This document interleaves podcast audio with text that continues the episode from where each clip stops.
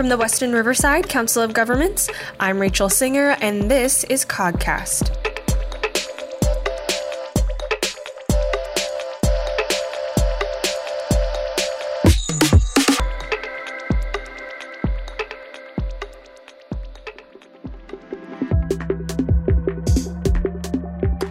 There are many college students who call Western Riverside County home. To add to this, the city of Riverside is a top city millennials are moving to, as noted by Time magazine. With a variety of universities and community colleges, and the general influx of young professionals moving, living, and working in the subregion, how do we create a place of growth for young professionals to encourage their investment in the subregion throughout their career? On the other hand, how can young professionals leverage their skills and abilities as they transition from higher education to the workforce?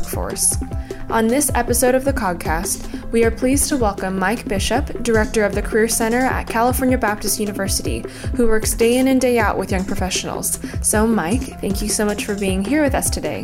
Glad to be with you, Rachel. Good. So, tell me a little bit about yourself. How um, how long have you lived in Western Riverside County? Well, my wife and I actually moved out here in 1980. Okay. So I grew up in Orange County, Okay. and then we moved out to Riverside. Actually, we moved out to what was Sunnymead and is now Moreno Valley. We lived there four years, Okay.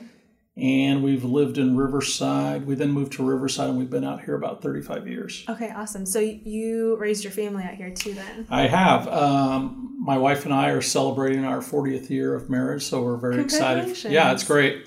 Uh, we have three kids, Mm-hmm. two of who still live in the area, and we have eight grandchildren, and Oh my goodness. they're all under six years of age. So uh, we are a busy people. Yeah. Are they? So are all eight grandkids in this area as well? Six of them are. Okay. Uh, two are in Seattle with my youngest son and his wife. Okay. Uh, he was an alumni at CBU, a business degree, and he now works in the corporate office in Nordstrom, where he's a buyer planner. Got it. Very neat.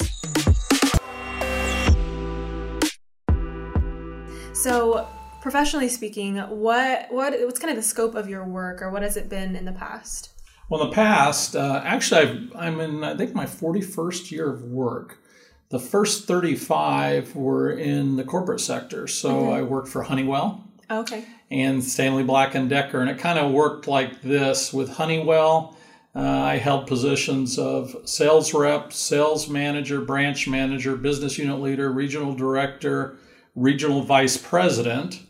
Honeywell then sold to a private equity group, so I got to do that for three years, which is a blast, and then finished up my career for several years with Stanley Black and Decker um, as a senior VP over their uh, North American operations Okay. which was a blast. So I've held a lot of different positions and really enjoyed it. I retired. That lasted six months, Rachel. Uh, That's not very long. no, it's not. You can only clean the garage so many times. Uh, and then CBU uh, and I got together, and they wanted to do some new things in their career center. So I've had the opportunity to work there uh, for the past six years, where I work just with great people at all levels and get to uh, interact with students daily and help them with career and opportunities to find the career of their dreams. Got it. So, can you talk a little bit more on that? Like, what does the day to day look like for you working as the Career Center Director at CBU? Sure. Um, you know, it's kind of like this. This is what I'll tell parents, okay?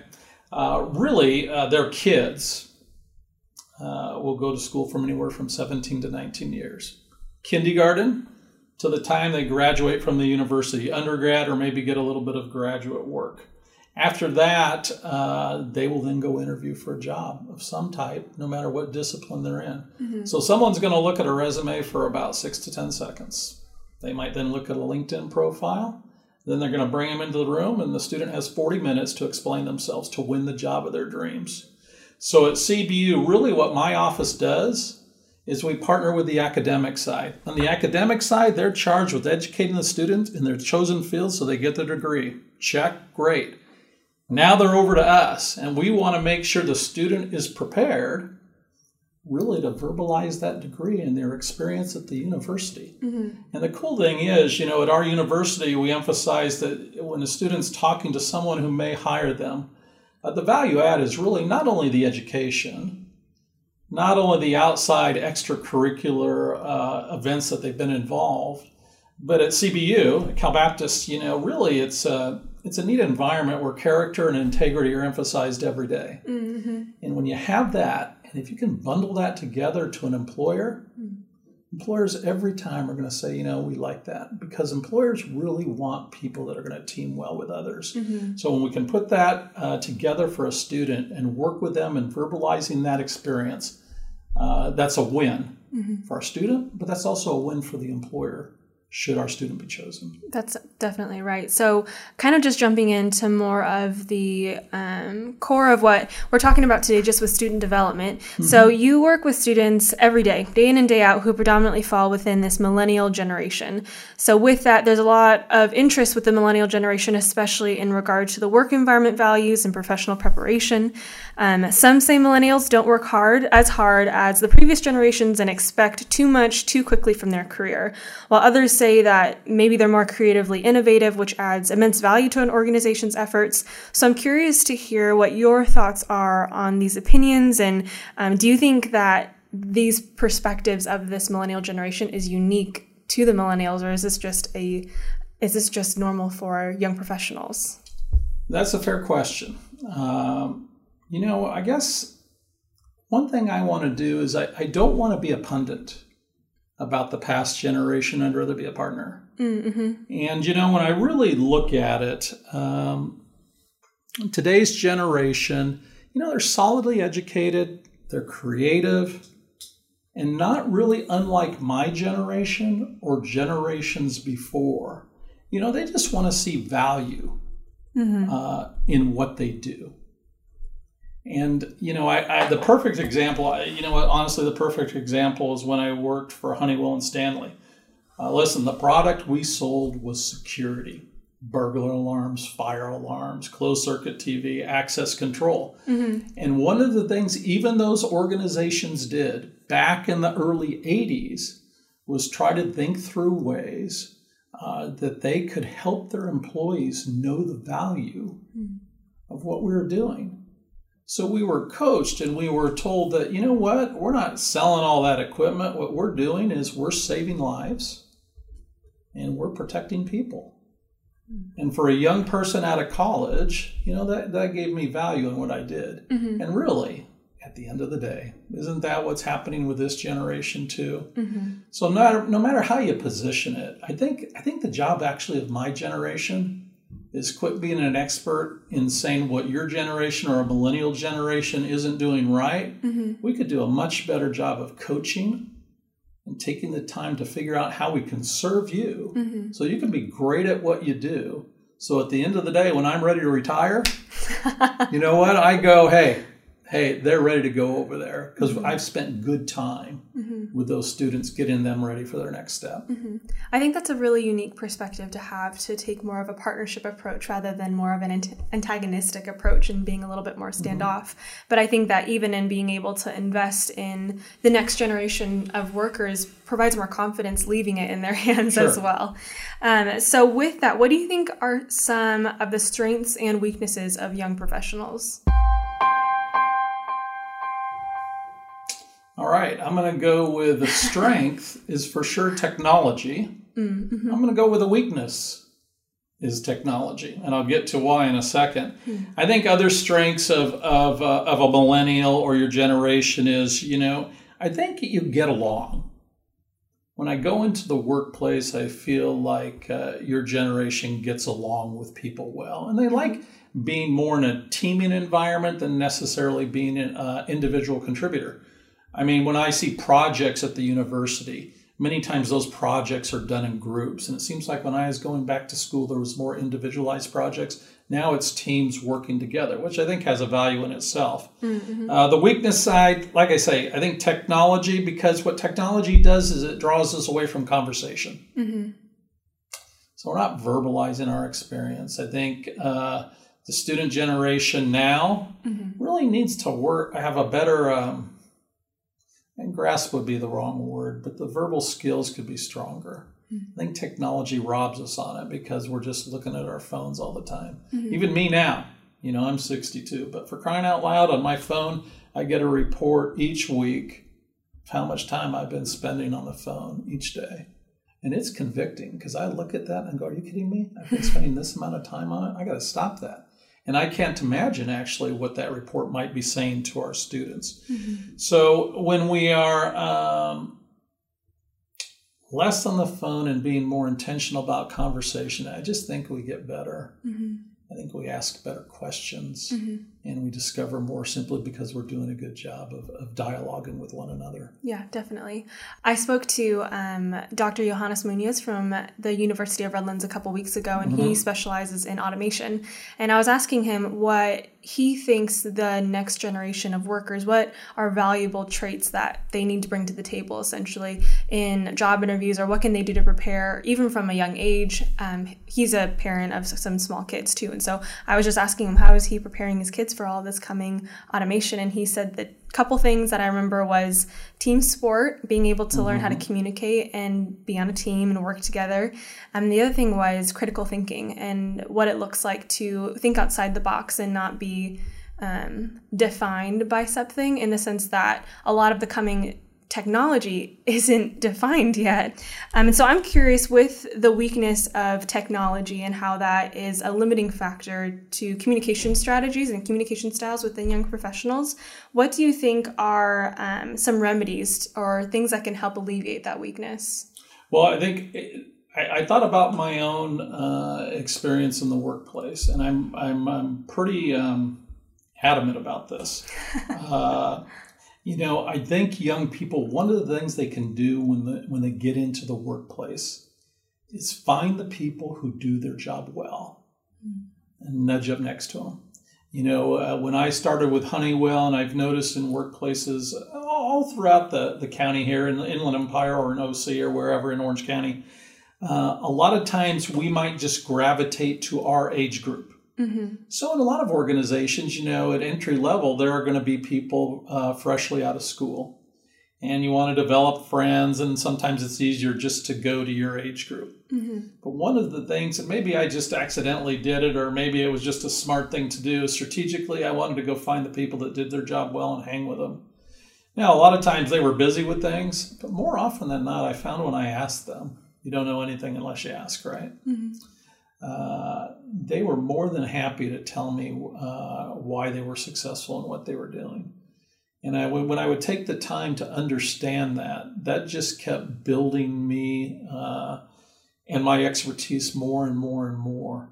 So when it came time to move someone to a new level, people would always say, "Go look at that Mike guy because he seems to understand what our priorities are in the business." Hmm and has a grasp on them. And I think he's worth a, a, conversation. We should have a conversation with him, and that worked out.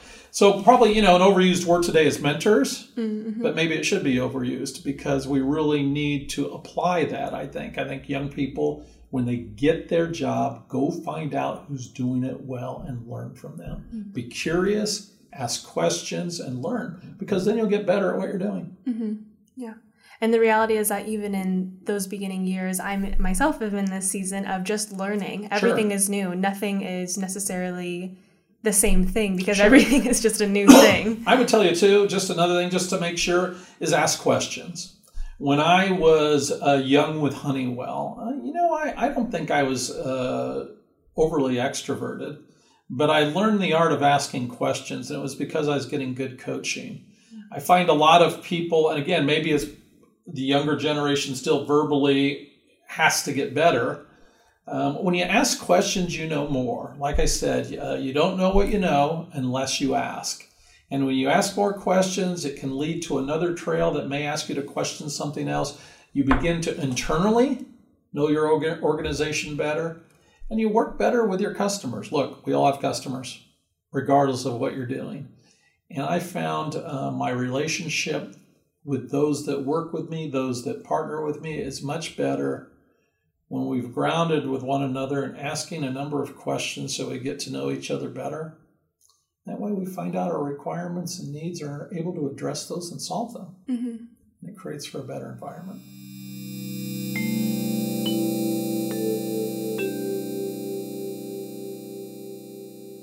So, switching gears a little bit, um, how have you seen the job application process change over the past 10 years? Um, you mentioned it a little bit just of the process of, oh, you look for at a resume for maybe 10 seconds and an interview for maybe 40 minutes. Um, but what do you think are the most important things that young people can do and what do they need as they endeavor to get a foot in the door in the workplace? That's a good question. Um, here's what's happening there's a lot of online applications. Mm-hmm. So before I could even maybe go more in person and apply, you know, you'd look for ads in the newspaper and, mm-hmm. and show up. Well, everything's online, and one of the things you uh, you know, you submit your application, and who knows what deep hole it goes into. Uh, so that's a little troubling to students. Mm-hmm. Um, what else we see is we see the necessity of, of having a LinkedIn profile. A lot of employers today are uh, using LinkedIn really as something that may solidify someone's candidacy for the job. Just think about it. If you uh, have 10 candidates. You've pulled 10 great resumes, but you mm-hmm. really want to only talk to five people. Look, a lot of administrators, a lot of human resource people, or whoever will say, go look at their LinkedIn profiles, take the resume, look for the five best LinkedIn profiles, and those are the five I'll talk to. Mm-hmm. So LinkedIn is actually beginning to trump a resume mm-hmm. because I can, on LinkedIn, I get your picture, I get a pretty good sample of your writing because it's done more narrative form. Mm-hmm. I see who you follow. I see if you follow my organization, by the way. it's a great way for me to check on you. It's a great, and by the way, it creates efficiencies for employers because they can quickly scan that and see if that aligns with the resume they have. Mm-hmm. Um, the other thing I would tell students today is don't necessarily when they go to jobs indeed or jobs on linkedin or wherever don't eliminate themselves because in the job description uh, they don't they aren't able to check every box in terms of qualification. Mm-hmm. you know what? They may hit 70% 60% but make yourself a candidate. Go for it. A lot of those job descriptions uh, some of them are antiquated. And a lot of organizations they like to tell you they're current but they're not why? Because people don't necessarily update them and they just post whatever they had from years ago. Mm-hmm. Well, I tell those students, get out there, giddy up. And, and you know what? If you got six or seven of the 10, go in there and apply. Mm-hmm. Because you may make an impression. If you're chosen on that employer where they say, that's okay, we can teach those areas to you. We just like you, the person, mm-hmm. and you'll bring great things to our organization. Um, I would tell students again, make sure their portfolio is well rounded hey, you got your degree, congratulations. So does everybody else you're uh, probably candidating against. so you got to make sure uh, that you have experiences, cross cultural experience. You know, when you're at a university, be in a club, do a sport, be intentional in building your resume. Add on to the degree that you're going to get. That is so important. Mm-hmm. Put yourself in positions where you lead, lead a project and make sure you know you keep working that team piece. When we talk to our students, you know, we really want them to be able to introduce themselves well, and that means that they've got to be able to align their education and experience with the job. They need to talk a little bit about leadership piece. They need to be able to uh, talk how they work well in a team. Mm-hmm. And the umbrella over all of that, Rachel, is they got to have presence.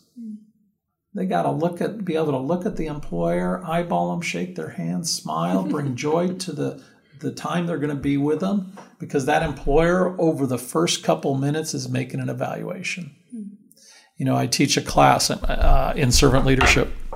And what's interesting, I, have brought a number of vice presidents or leaders from organizations into this class. Your boss is one of them.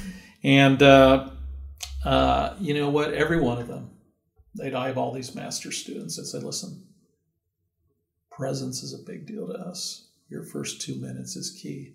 So when I talk to students about, hey, when you're going after a job or the application process, yep, have a great resume, have a great LinkedIn profile, but once you get chosen, make sure your presence is great and be able to answer that first tell me about yourself question in a wonderful 90 second blip. Mm. It's critical and it's key. Mm-hmm, definitely.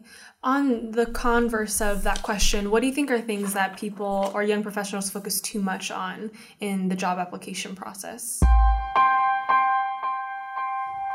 You know, I, I think uh, just doing a really good application uh, and making sure the, the T's are crossed and the I's are dotted, uh, you know, a lot of I, a lot of students come in and say, "Well, I applied. Hey, I've applied to 50 places and no one's calling." Hmm. And I'll look at them and say, yeah, but how are you setting yourself apart? You know, I'll encourage people. This may sound a bit old fashioned, but I think it has a value because you're trying to say, here's why you choose me. I'll, I'll tell people, you know what? Once you've submitted 50 applications, if there are 20 of 30 of those that are close and nearby, then map them out, get in your car, take those uh, resumes to each place, get in your best clothes, discover the iron, make sure you're, you're neat and orderly, and go introduce yourself to that person up front and say, you know what, I'm so and so. I applied here a week ago online. I'm sure my, my resume is somewhere in there, but I just wanted to show up in person and let you know, you know what, I'm serious about this job. I really want to work here. And so here's another copy of my resume in this envelope. If you'd be so kind as to put this potentially on the desk of the person who may be making those decisions, mm-hmm. I'd really appreciate it, or send it to them. Mm-hmm. Uh, would be most helpful to me. What are you doing? You're just setting yourself apart differently. Mm-hmm. That's what employers are looking for. It's hard enough when you get 300 resumes online and you go, brother, I got to figure this out. One way to help them figure it out is for you to do something different that makes you stand out. Definitely.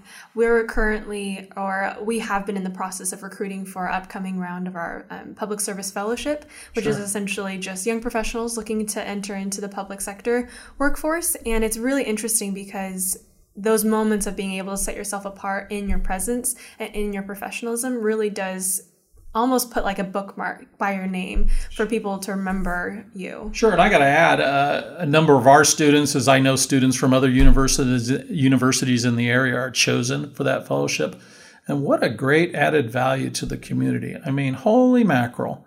Uh, opportunity for uh, young students to work in a city municipality. To be able to rub shoulders with decision makers and potentially have an opportunity to jump into a full time opening after the internship they've had with them. What a great program! It's just, uh, I'm hoping that it will continue to expand because, at least from our our chair, we see great value in our students, and it's a really exciting thing you guys are doing.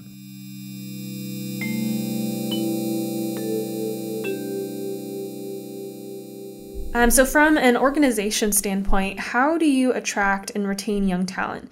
Or what do employers need to consider about young people that might not have been the case 5, 10, or even 20 years ago? Uh, that's something employers should think about. I think one of the thing that I things I see from uh, really good employers is they have a plan. So your fellowship is a plan, isn't it? It's a plan where municipalities have gotten together and say, "Let's bring these young people on board and see if we can't bring them into our organizations through the, through the fellowship and internship." So they need a plan to attract. So whether it's working with a few universities, whether it's working a LinkedIn channel, Indeed, or making sure they have a referral base to work from, some type of plan is important. Again, there's a lot of jobs out there. Seven million of them, six million people looking for them, right? Um, so that means the people they're trying to attract, they have choices. So guess what? You're going to need to treat me better hmm. because I don't necessarily have to work for you because I got more choices than I had 5, 10, 20 years ago. I mean, look at mm-hmm. the unemployment rate, right? Mm-hmm. So that means people in my generation, leaders of organizations, need to understand the needs of their students and align them with the goal of the education. It's not going to be enough just to say, this is the way we do it. Hmm. Because you know what? If I bring someone on board, that doesn't mean I have to go with that.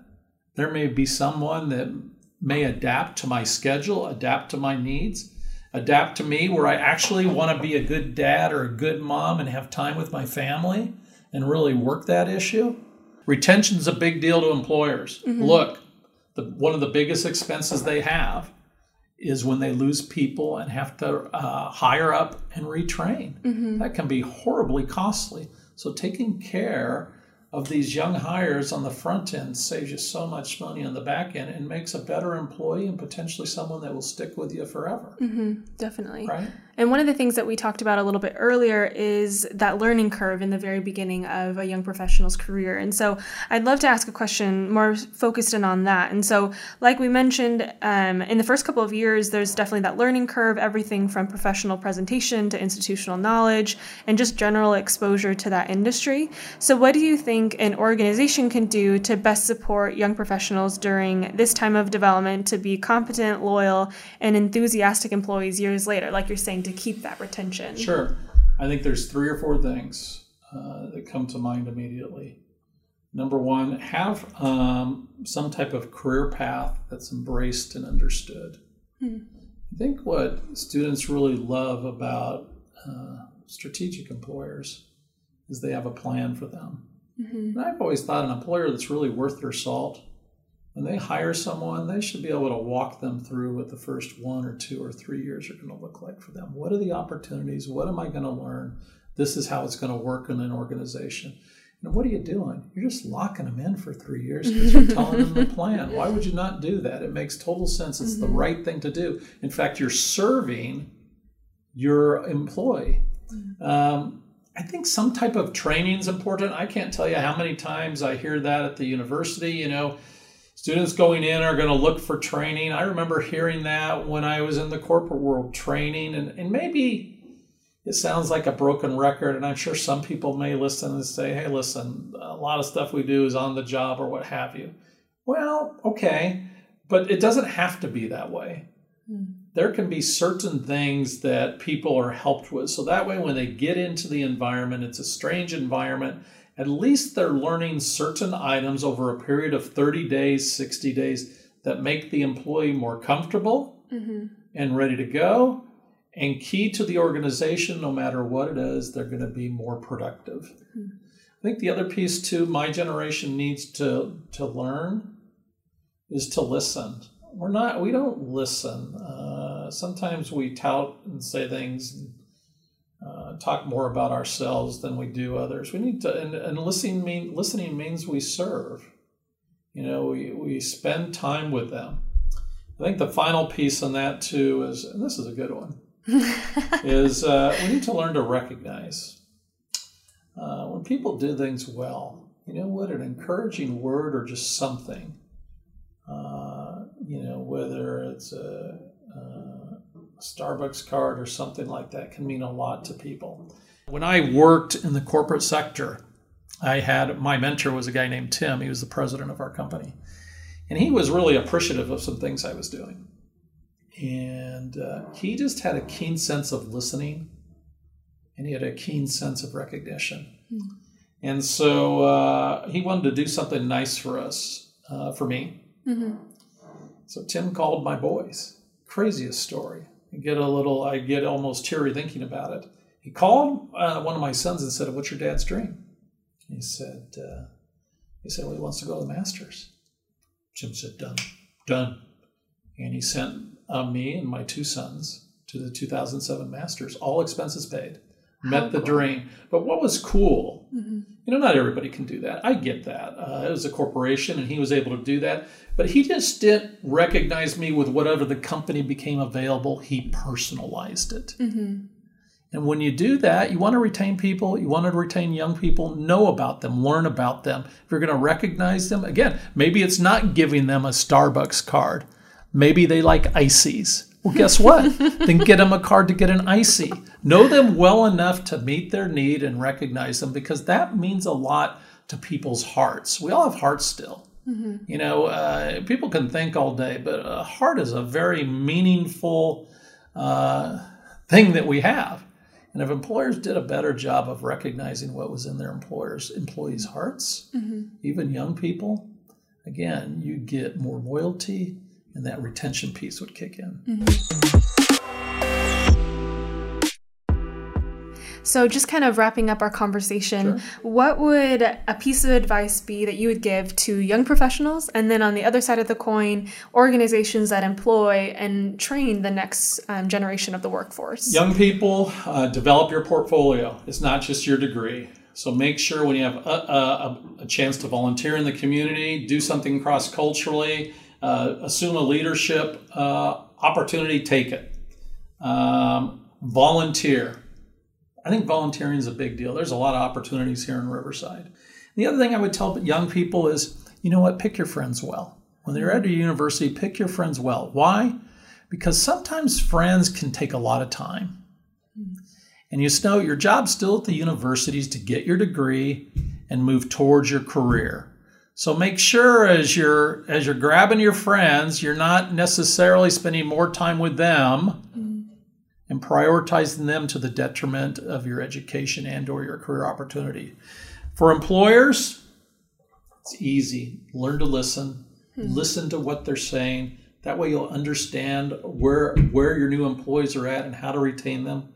Don't get stuck in old paradigms. Mm. Don't get stuck in this is the way we always do it. There are new ways. And your employees, your new your new students, you know what? They're creative. They have ideas. The problem solvers. They're not going to want to hear about the way it used to be or this is the way we've always done it. Look for ways to serve them. Look for ways to make their day better. If their day's better, they are more productive. Mm-hmm. My job when I was a manager, when I was a leader, was to kick boxes and get them out of the way of my people. I was to get in front of them and move stuff so they could do a better job. And then when you see a job well done, recognize it, either through verbal word, some type of something that means something uh, to the person and what they're doing for your organization. When you do that as an employer, guess what?